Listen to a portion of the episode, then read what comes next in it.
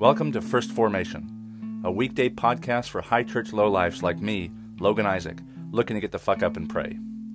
This is where Pew Pew H Q shares morning prayers for the humble, hardy folk caught in the crosshairs of God and country.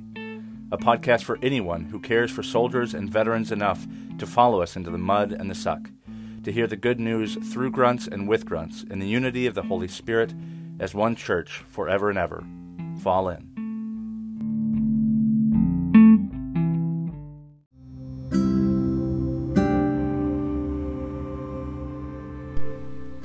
Psalm one nineteen, verses eighty-nine through ninety-six. The Lord exists forever. Your word is firmly fixed in heaven. Your faithfulness endures to all generations. You have established the earth, and it stands fast. By your appointment they stand today, for all things are your servants. If your law had not been my delight, I would have perished in my misery. I will never forget your precepts, for by them you have given me life. I am yours. Save me, for I have sought your precepts. The wicked lie in wait to destroy me, but I consider your decrees. I have seen a limit to all perfection, but your commandment is exceedingly broad. Jeremiah chapter thirty-six, verses eleven through twenty-six. When Micaiah, son of Gemariah, son of Shaphan, heard all the words of the Lord from the scroll, he went down to the king's house, into the secretary's chamber, and all the officials were sitting there. Elishamah the secretary, Delaiah son of Shemaiah, El-Nathan son of Achbor, Gemariah son of Shaphan, Zedekiah son of Hananiah, and all the officials. And Micaiah told them all the words that he had heard when Baruch read the scroll in the hearing of the people. Then all the officials sent Jehuda son of Nethaniah, son of Shelemiah, son of Cushi, to say to Baruch, "Bring the scroll that you need in the hearing of the people, and come." So Baruch, son of Neriah, took the scroll in his hand and came to them. And they said to him, "Sit down and read to us." So Baruch read to them. When they heard all the words, they turned to one another in alarm, and said to Baruch, "We certainly must report all these words to the king." Then they questioned Baruch, "Tell us now, how did you write all these words? Was it at his dictation?" Baruch answered them, "He dictated all these words to me, and I wrote them with ink on the scroll."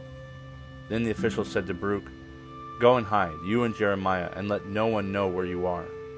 Leaving the scroll in the chamber of Elishamah the secretary, they went to the court of the king, and they reported all the words to the king. Then the king sent Jehudi to, the, to get the scroll, and he took it from the chamber of Elishamah the secretary. And Jehudi read it to the king and all the officials who stood beside the king.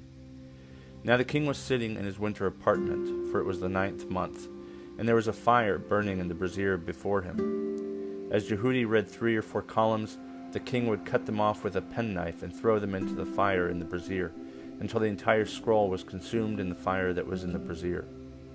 Yet neither the king nor any of his servants who heard these words was alarmed, nor did they tear their garments. When Elnathan and Delaiah and Gemariah urged the king not to burn the scroll, he would not listen to them. And the king commanded Jeremiel, the son of the king's son of Sariah, son of Azrael, and Shelemiah, son of Abdiel, to arrest the secretary, Baruch, and the prophet Jeremiah. But the Lord hid them. Second Corinthians chapter seven, verses two through twelve. Make room in your hearts for us. We have wronged no one. We have corrupted no one.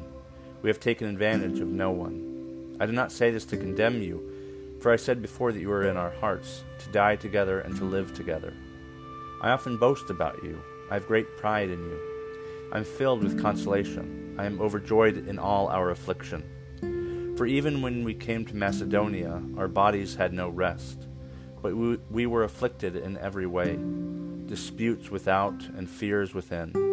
But God, who consoles the downcast, consoled us by the arrival of Titus, and not only by his coming, but also by the consolation with which he was consoled about you, as he told us of your longing, your mourning, your zeal for me, so that I rejoice still more. For even if I made you sorry with my letter, I do not regret it, though I did regret it, for I see that I grieved you with that letter, though only briefly. Now I rejoice, not because you were grieved, but because your grief led to repentance. For you felt a godly grief, so that you were not harmed in any way by us. For godly grief produces a repentance that leads to salvation and brings no regret. But worldly br- grief produces death. For see what earnestness this godly grief has produced in you, what eagerness to clear yourselves, what indignation, what alarm, what longing, what zeal, what punishment. At every point you have proved yourselves guiltless in the matter. So although I wrote to you, it was not on account of one who did the wrong, nor on account of the one who was wronged, but in order that your zeal for us might be made known to you before God. Here ends the reading.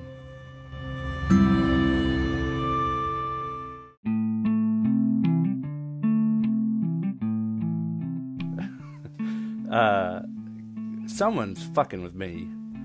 I don't know who chose this reading, but um, man, I'm tongue-tied. That is a lot of names. I'm pretty sure I messed up probably all of them. Um, but all the more reason, I think, to uh, have confidence in yourself to email me and, and volunteer to uh, co-host First Formation.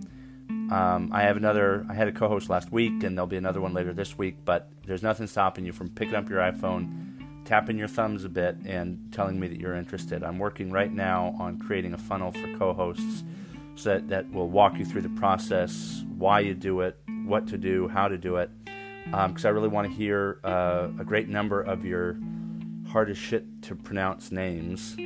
Um, I want to, I want to hear from you. I want to, I want you to jump into the gunner seat with me um, and co-host First Formation. I'm going to be, every so often I'm going to be uh, refraining from doing a reflection, because prayer isn't about me, and I think there's a lot of really smart folks out there that don't really need a whole lot of commentary, so I'll I'll try and cut that back a bit. Um, I'm also, um, there have been a, a small number of prayers sent to me Um, that will I'll be sharing as well, but you'll notice that I've also been re-releasing some older episodes with some updated language and some advertisements.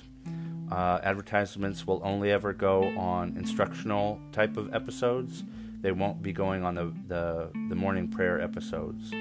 Um, but I'm I'm looking forward to continuing to hear from you, and I appreciate those who have who have um, gotten in touch with me to volunteer to co-host. Those of you who are still considering it or finding time in your busy schedules to do so. Um, but I'm here for you. I look forward to hearing from you, and uh, let me know what I can do to help support you in co-hosting First Formation uh, and morning prayer for Pew Pew people.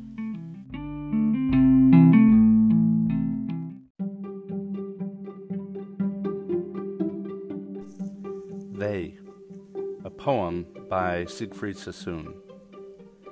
The bishop tells us, when the boys come back, they will not be the same, for they'll have fought. In unjust cause they lead the last attack. On Antichrist their comrades' blood has bought new right to breed an honorable race. They have challenged death and dared him face to face. We're none of us the same, the boys reply, for George lost both his legs, and Bill's stone blind. Poor Jim's shot through the lungs and like to die. And Bert's gone syphilitic, you'll not find a chap who served that hasn't found some change. And the bishop said, the ways of God are strange.